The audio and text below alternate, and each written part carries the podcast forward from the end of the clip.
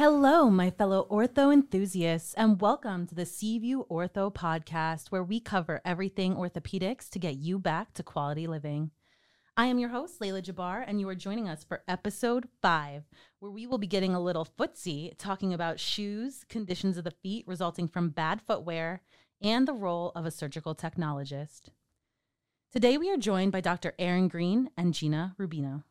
From Seaview Orthopedics, Dr. Green is a board certified, fellowship trained foot and ankle surgeon. Not only is he a stand up guy, but he also did stand up comedy for six years. Another awesome fact about Dr. Green was that he, is, he was an Olympic level short track speed skater. From Toms River Surgery Center, Gina Rubino is a surgical technologist who is currently in school to become a physician assistant. She started as a sterile processing technician, which is where she met Dr. Green. Over the past five years, she has become his personal scrub tech at the center. Thank you all for joining me. I know thanking Gina for coming because she has to deal with me in the OR almost twice a week. So extra time is wow. And thank you, Leela, for the wonderful introduction. Oh, you're most welcome. And we appreciate Gina for being here. Um, for those who don't know, Gina, what a you know operating room surgical technologist is, can you just explain some of the like major responsibilities? Sure. So, um, first and foremost, my major responsibility number one is patient care, um, taking care of the patient, making sure they're properly um, taken care of in the best of their ability, and um, providing sterile technique and making sure sterile technique is throughout the whole procedure. And my second major responsibility is making sure that the surgeon has everything necessary for their case, making sure the case goes well we all want a happy surgeon. Happy surgeon makes a happy case. So, um, every case, it varies on the instrumentation you need for any procedure. So, depending on if it's a bunion or if it's a Lisfranc or if it's a bimau fracture, they're all different things that you need. And that's my responsibility is to make sure everything is there that he needs to make the case go smooth and to make his day go better. And I also work very closely with the physician assistant to help retract and to help make sure that everything goes smooth. Basically, she keeps us in line. I was gonna. I say. keep everybody sane. So very important for the surgeon, but um, can you explain maybe how your position is, you know, very important for the patient as well?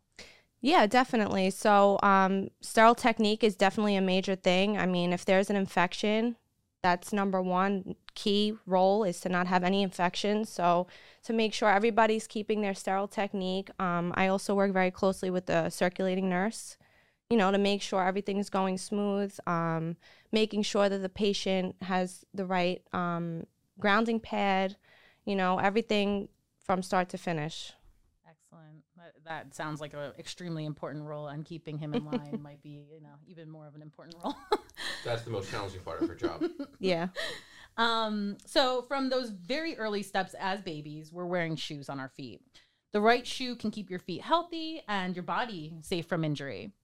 So, what are the signs that you're wearing a bad shoe? So, signs that you're wearing a bad shoe are multifold. Um, anytime you're having foot pain because of a shoe you're wearing, uh, should indicate that that's probably not a shoe you should be wearing. Uh, also, there can be physical manifestations of it. You can have blisters or red marks, rubbing, even a little bit of skin abrasion due to an improperly fitting shoe. Um, it's actually interesting, this is an older study. Back in the late 80s, the AOFAS, which is the American Orthopedic Foot and Ankle Society, uh, did a study on women's footwear.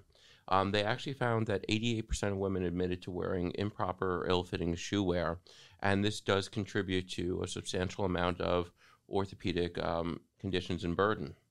I was literally just going to ask you if I wear a bad shoe going to DJs, you know, my cute shoes, versus running on the boardwalk in sneakers. Is there a difference, you know, in those types? If even if they're both bad shoes, is one worse than the other? Um, definitely the the DJs, and you will be judged by saying DJs. I Um, know. Is, is Forgive probably me. is probably the the worst of uh, the options. Um, with regard to running shoes, which is important, running shoes most that are now commercially available are, are definitely adequate.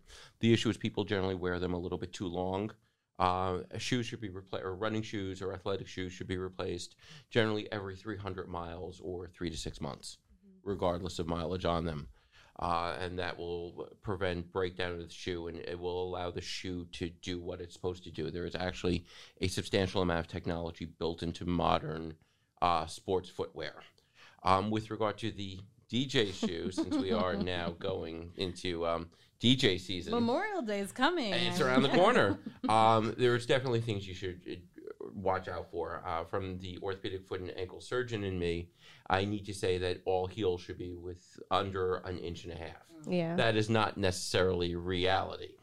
um, uh, again, wide toe box, all those things are important. Uh, the vast majority of features of a DJ shoe, as we will now refer to them as, Oh gosh. um, can contribute to um, many conditions, most specifically bunions, hammer toes.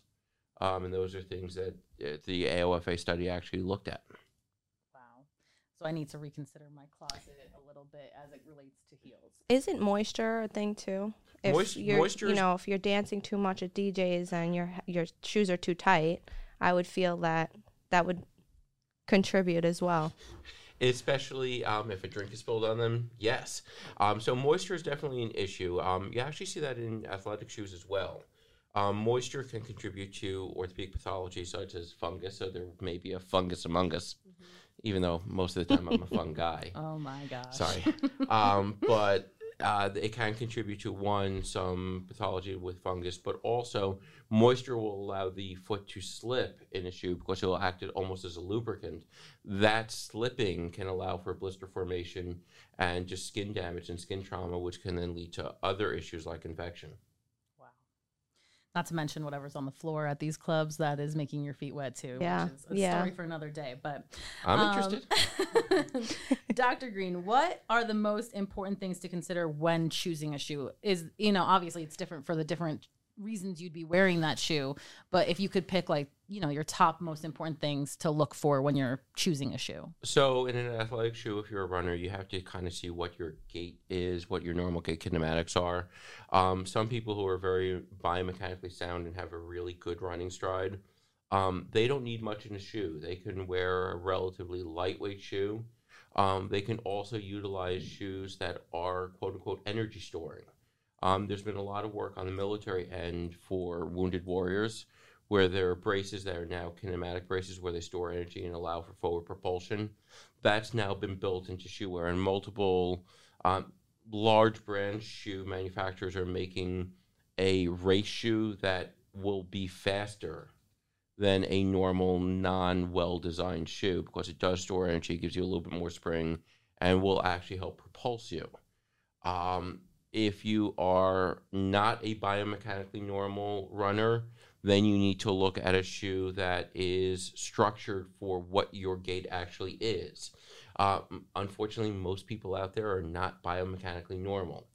Um, most people do require a structure shoe, which will give you a little bit more support, will give you a little bit more cushion, and will actually, at heel strike, kind of force you to land and roll over from the outside aspect or the lateral aspect of your foot, then land flat foot and toe off medially or off of your big toe. And structure shoes are very, very good for that. And most runners, especially recreational runners, should utilize that technology. Um, if you are a very high level athlete and are racing, you probably should have a race shoe which is going to be lighter, less cushioned, and less supportive. And a training shoe should be able to be a little bit more durable, uh, give you a little bit more cushion, and be a little bit more structure oriented so that as you're pounding away on these base miles, you're not doing damage, which will allow you to get to race day uninjured. That's great. Gina, what kind of shoes do you wear when you're at work? When I'm at work, I wear it's called Cal- Calzuro. Um, they have a little bit of a, an, a heel, and they're rubber, and they have a little bit of acupuncture on the, the top of the shoe. They have a little bit, so your foot is always moving. Um, I feel like definitely you should be switching out your shoes often when you're working in the operating room. Um, like Dr. Green said, um, wear and tear on the shoe could be a huge issue for the foot. I mean, especially if you, sh- I feel like a lot of people too, often, weirdly enough as it sounds, they don't size themselves correctly. Like some people wear too tight of a shoe, some people wear too loose of a shoe, and that could cause a huge problem. Am I correct? when I say Definitely that? correct. So most of us in the OR wear some form of a clog-based Yes. shoe.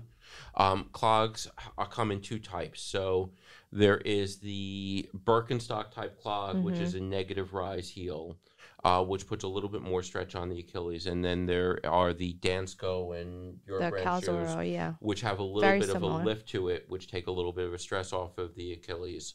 Um, overall, generally, what the shoes that we use in the OR are, they generally are waterproof because dry feet are Yeah. happy feet. Rubber, rubber. The, my shoes are rubber. Rubber, so you can autoclave them, so you can actually sterilize them. And Yes, anyone that's seen my OR shoes knows that they need to go in there a lot more than they actually do. Um, uh, but really, we try to wear things that are very, very comfortable, so that we don't necessarily have to think about ourselves while we're actually operating. So that becomes one thing that gets taken out of the equation. We're also standing on our feet for a long amount of time. Right. So That's why I chose foot surgery. I get to sit. exactly, exactly. So what about like the normal uh, Joe Schmo? I'm just trying to think of like teachers, uh, people who sit at their desks all day that might have to wear dress shoes, or um, you know, if you're not on your feet all day or running laps, um, how often should I be changing out my normal shoe? Uh, again, nor- normal shoes should be normal wear signs of the shoe when the leather is getting stretched, when the sole is getting pretty pretty scuffed and beat up. Uh, again, the the quote unquote average normal working shoe um, should be comfortable. It should have an adequately spaced toe box. So if you have a wide foot, you need a wide toe box. If you don't have a wide foot, not so important. Um, you want it to be comfortable. Um, and again, a lot of people are not so biomechanically normal, and I call it they don't have an off the shelf kind of foot. Um, if you don't have an off the shelf kind of foot, you have two options. You can fix the foot or you can fix the shoe.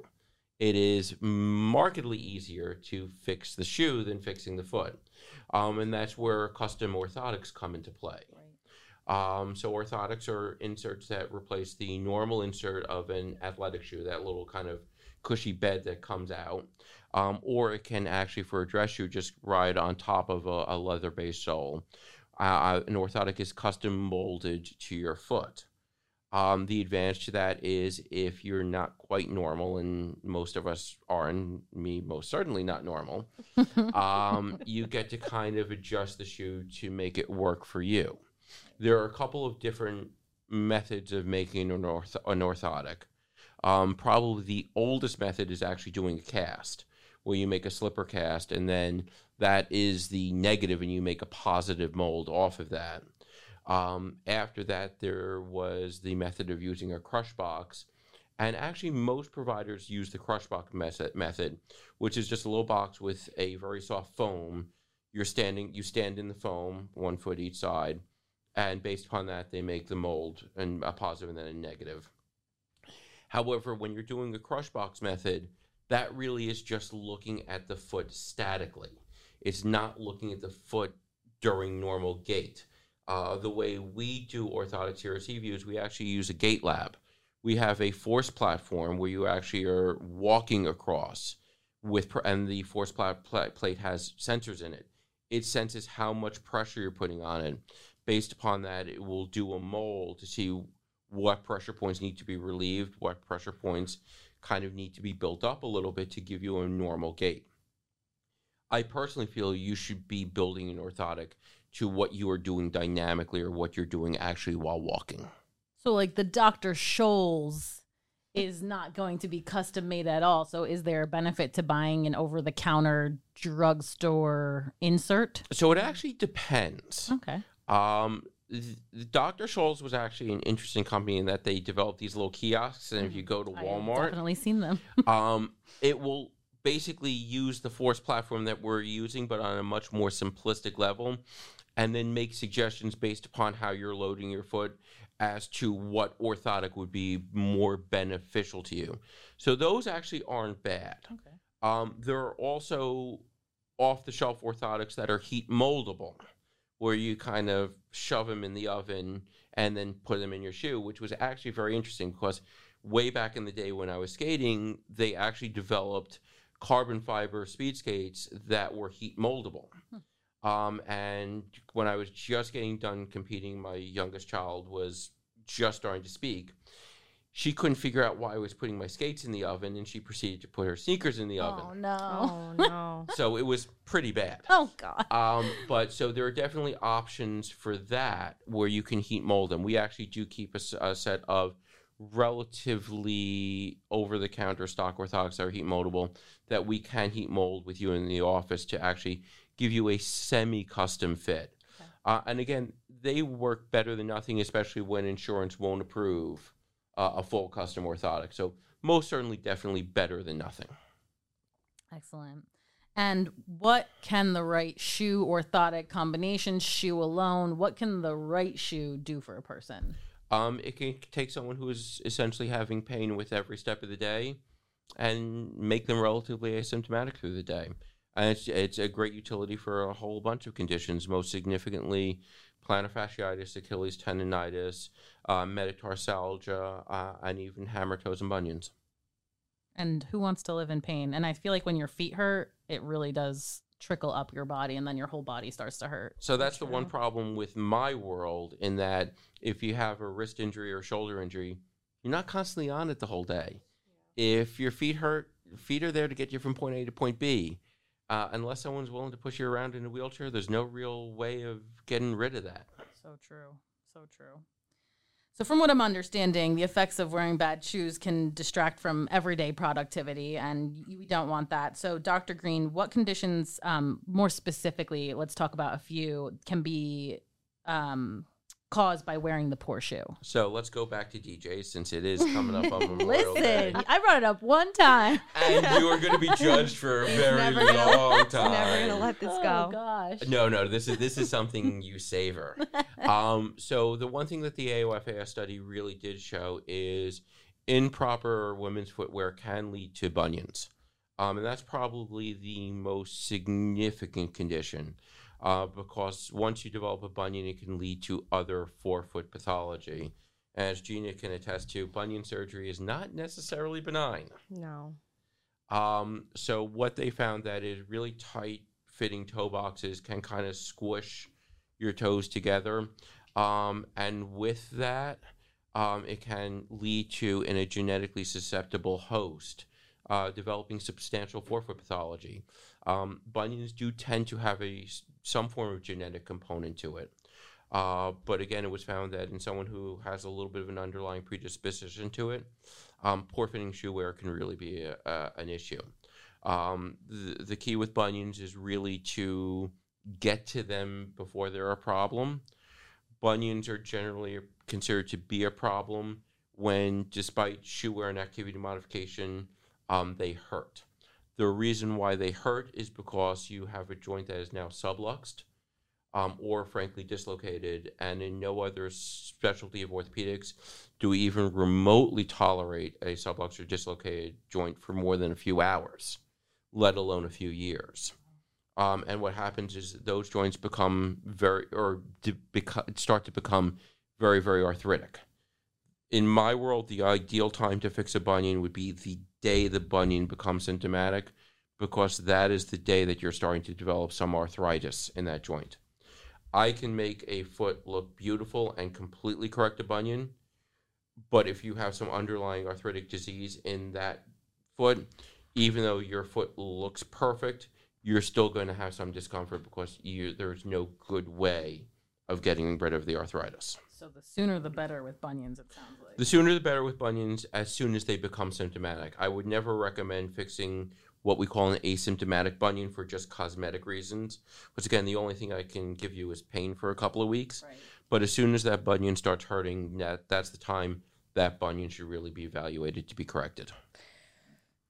And um, as it relates to hammer toe, because I know that's probably another one that causes a little bit of discomfort there as well. Eventually, um, what what would be like the diagnosis treatment options for that? So again, hammer toes become usually secondary to the bunions. The as the hallux or the great toe pushes over, it starts to push up the second toe. That second toe starts to contract.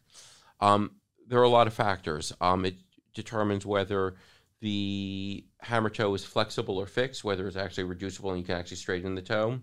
Um, it depends upon what's going on at what we call the MTP joint or kind of that flexor crease where the toes meet the foot to see if that's starting to sublux or dislocate. Um, based upon all that, mm, determines what kind of surgical correction you need, but it is unfortunately a surgical correction. As Gina can attest, how many different ways have you seen me fix a bunion or fix a toe? Oh my God, so many ways. There are actually over 120 described bunion surgeries and probably over 25 described hammer toe claw toe surgeries. All custom to the person that you're treating. All, dependent upon what pathology the patient is is manifesting. So yes. Excellent. So we're gonna go to the next one, which is I, I hear this one so often. Uh, plantar fasciitis. So many of my friends have this, and they struggle with it for like a long period of time. So um, tell us a little bit about that. Oh my aching feet.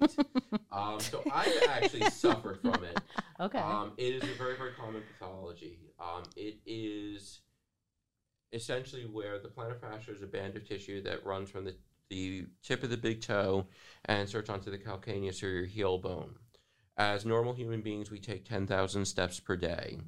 Uh, what happens is when we take 10,001 or do something like ultra marathon or have that really long walk on the beach, uh, we actually start tearing that plantar fascia off of the heel bone. Uh, every step we take then tears it a little bit more. Um, what happens is we fall asleep, our foot goes in the down position or points, that shortens the plantar fascia.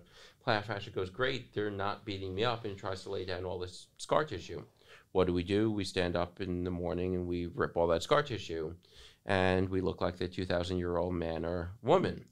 um, so, very, very common. It tends to be a self limited condition, but by self limited, it can be 18 months.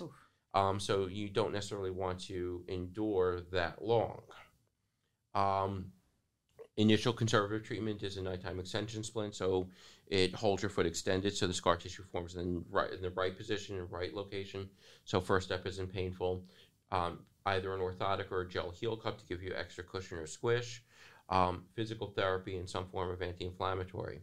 You can add a corticosteroid injection, which isn't necessarily fun but efficacious. Sounds painful. Um, and then you can go into uh, surgical interventions. And as Gina can attest, surgical interventions are either open or can be done minimally invasively Mhm.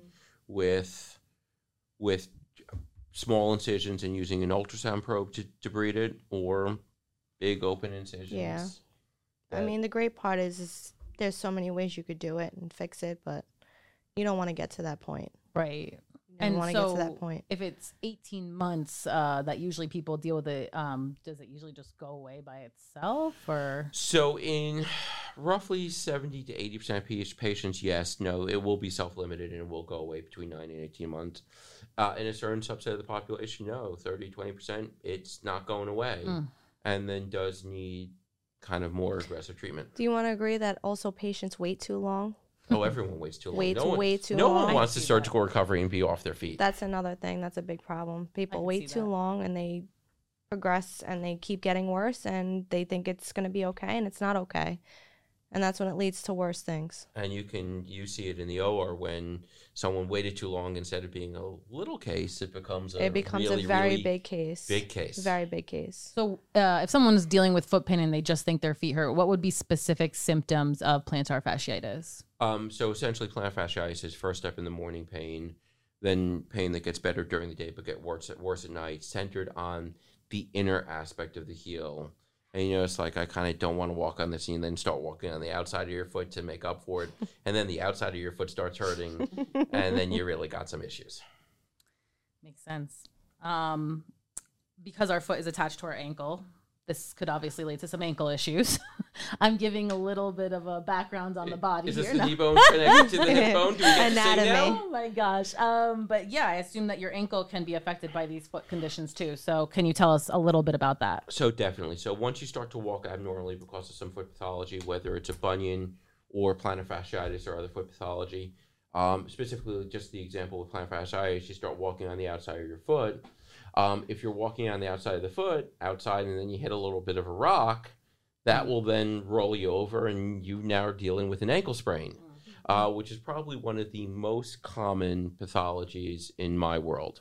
Uh, the AOFAS did a study back in the 80s as well, looking at the number of ankle sprains, and they actually found that on average in the U.S. there were 27,192 ankle sprains in the U.S. every day. Wow. No, not a made up number, actual real Starting number. That was very specific. memory. Yeah, but that's, very that's on average. Some days there may be a little bit more. Some days there may be a little bit less. Very I believe specific. it. I believe it. And it's awful to get over a sprain. Uh, and just so not forever. only may you have a sprain, but if you roll over in that manner, you can also also have an ankle fracture. Mm.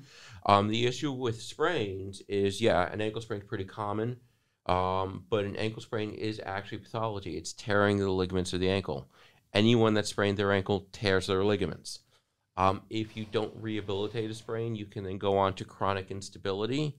If you go on to chronic instability, that ankle is now moving not the way Mother Nature intended it to. And we are now finding a large association between patients that have ankle sprains in their teens and 20s and early 30s. Those are the patients that are developing ankle arthritis in their 40s and 50s. We have great answers for ankle sprains. Um, as Gina can attest, ankle sprain, lateral ligament reconstruction, Yeah. easy, reliable procedure, no problem, reliable short recovery. As Gina can also attest, ankle replacement, not so much No. the same thing. Much bigger procedure, um, much longer recovery. So, again, ideally, if you do sprain your ankle, that's something you want to rehabilitate so you don't go on to chronic instability and you then have a stable ankle that's not going to give you a problem in the future versus someone who's chronically unstable you're going to need to be probably reconstructed with a, either an ankle fusion or an ankle replacement, uh, which is a new emerging technology in the future. Wow. Yeah, you don't want to get to that point, but And you how many to. different ankle systems are there out there now? Wow. A lot. yeah, A lot. There are definitely different ways of replacing an ankle. I, I've been hearing a lot about this, like technology, and instead of, I guess it's instead of the fusion. Yeah, so Okay. uh, traditionally, gold standard for ankle arthritis was ankle arthrodesis or ankle fusion, where you're basically removing the joint, screwing the two bones together, and making it bolt stiff. Um, that would lead to issues in the future with adjacent joint degeneration. Um, back in 1997, the first um, FDA approved total ankle system uh, was uh, placed in the US. Uh, we're now on the fourth generation Wow. um, and over the years they've become much more reliable and much more durable. Excellent. Excellent. Um, Gina, you're obviously like super familiar with all these surgeries and conditions we're talking about. You're there with him. Um, which do you think that we you see most often? Most often, number one top, bunions, definitely. It's so common. People do not wear the right shoes. Um, hammer toes, definitely. Bunions cause the hammer toes, pushing of the forward of the toes. And um, definitely when people don't take care of, like he said, when you have an ankle sprain and you let it go and you don't rehabilitate it and you don't get the proper treatment, it forms into you need now you need a fusion. Now you need a total ankle. And I've seen I've seen many of them. So people need to understand when they get an injury, they need to take care of it as soon as possible. Don't wait on it. It's very important, especially your feet. You're always on your feet. You're on your feet all day. That's the most important part. And it becomes very, very important to know who you're going to treat it. Um, total, especially with total ankle, um, it's not commonly done in the U.S. Um, there are right now, I think the stats are U.S. There are a total of 550,000 total knees done in the U.S. Right now, using last year's stats, I think there are 14,500 total ankles done. So it's a m- much more limited marketplace. Um, you you want to find a surgeon who one does do total ankles, but also does do a higher volume of total ankles and really does understand the the the, the procedure and the the biomechanics of it. Um, I can tell you, I- I'm faculty and designer for one total ankle and lead designer on a second total ankle system, and it, it really is markedly different than hips and knees. So you really do want to go out and, and select someone who, who does work in that space frequently. Do your research. Go with the experts. Absolutely. Definitely. And I will toot our own horn and say Seaview definitely has many, many experts um, that so can why did you handle- bring an air horn along? Listen, I should have. Next time, next time. Um, Dr. Green, people with flat feet, you know, just touching on this last aspect for this podcast episode, um, can you just talk a little bit about what are, I hear flat feet, but what are flat feet? Are they actually flat feet? They are actually flat feet. So flat feet is you, you can kind of look. So again, we're getting into DJ season. Oh which my means, gosh. Which means we're also getting into pool season. So um, when you see people walking out of the pool, you can see people who have this very, very nice, what you think of as a classic foot structure, where you see the heel mark and then the little bit of a sliver on the outside and then the forefoot. Um, so those are people that have relatively high arches, and then you see the Fred Flintstone guys Oh who are walking out of the pool that just have those. Little, So you just see the blocks walking away at the water stain on the concrete. Um, so f- it, it really is a spectrum, um, the, and there's no such thing that's quote unquote normal. Um, so high arch feet, or what you would think of as your typical ballerina feet, or what your your aesthetically beautiful foot. I get to say that because I'm a foot and ankle surgeon. Um, are probably not the best feet because they're relatively rigid. So people with high arch feet tend to develop midfoot arthritis in their 40s and 50s because the foot is not really that flexible. On the flip side, you have people with flat feet where kind of the inside ankle bone is pointing to the ground and you're kind of rolling over on it. Happen to be very, very durable feet because um, they're very flexible. The problem is flat feet tend to stretch the structures on the inside of the ankle, mainly the tendons, and those tendons, as they get stretched, can one start to have tendonitis, and then as time goes on, have tendon tears, um, and that can lead to difficulty. Initially, the foot is very, very flexible, flexible, and you can reconstruct that without doing fusion. So that's done with tendon transfers and done with osteotomies, where we're actually cutting foot bones and moving them around. But ultimately, if you let a flat foot go longer, you need to do fusions, as Gina just said, Mhm. much bigger procedure with a much longer recovery and with a much less functional outcome.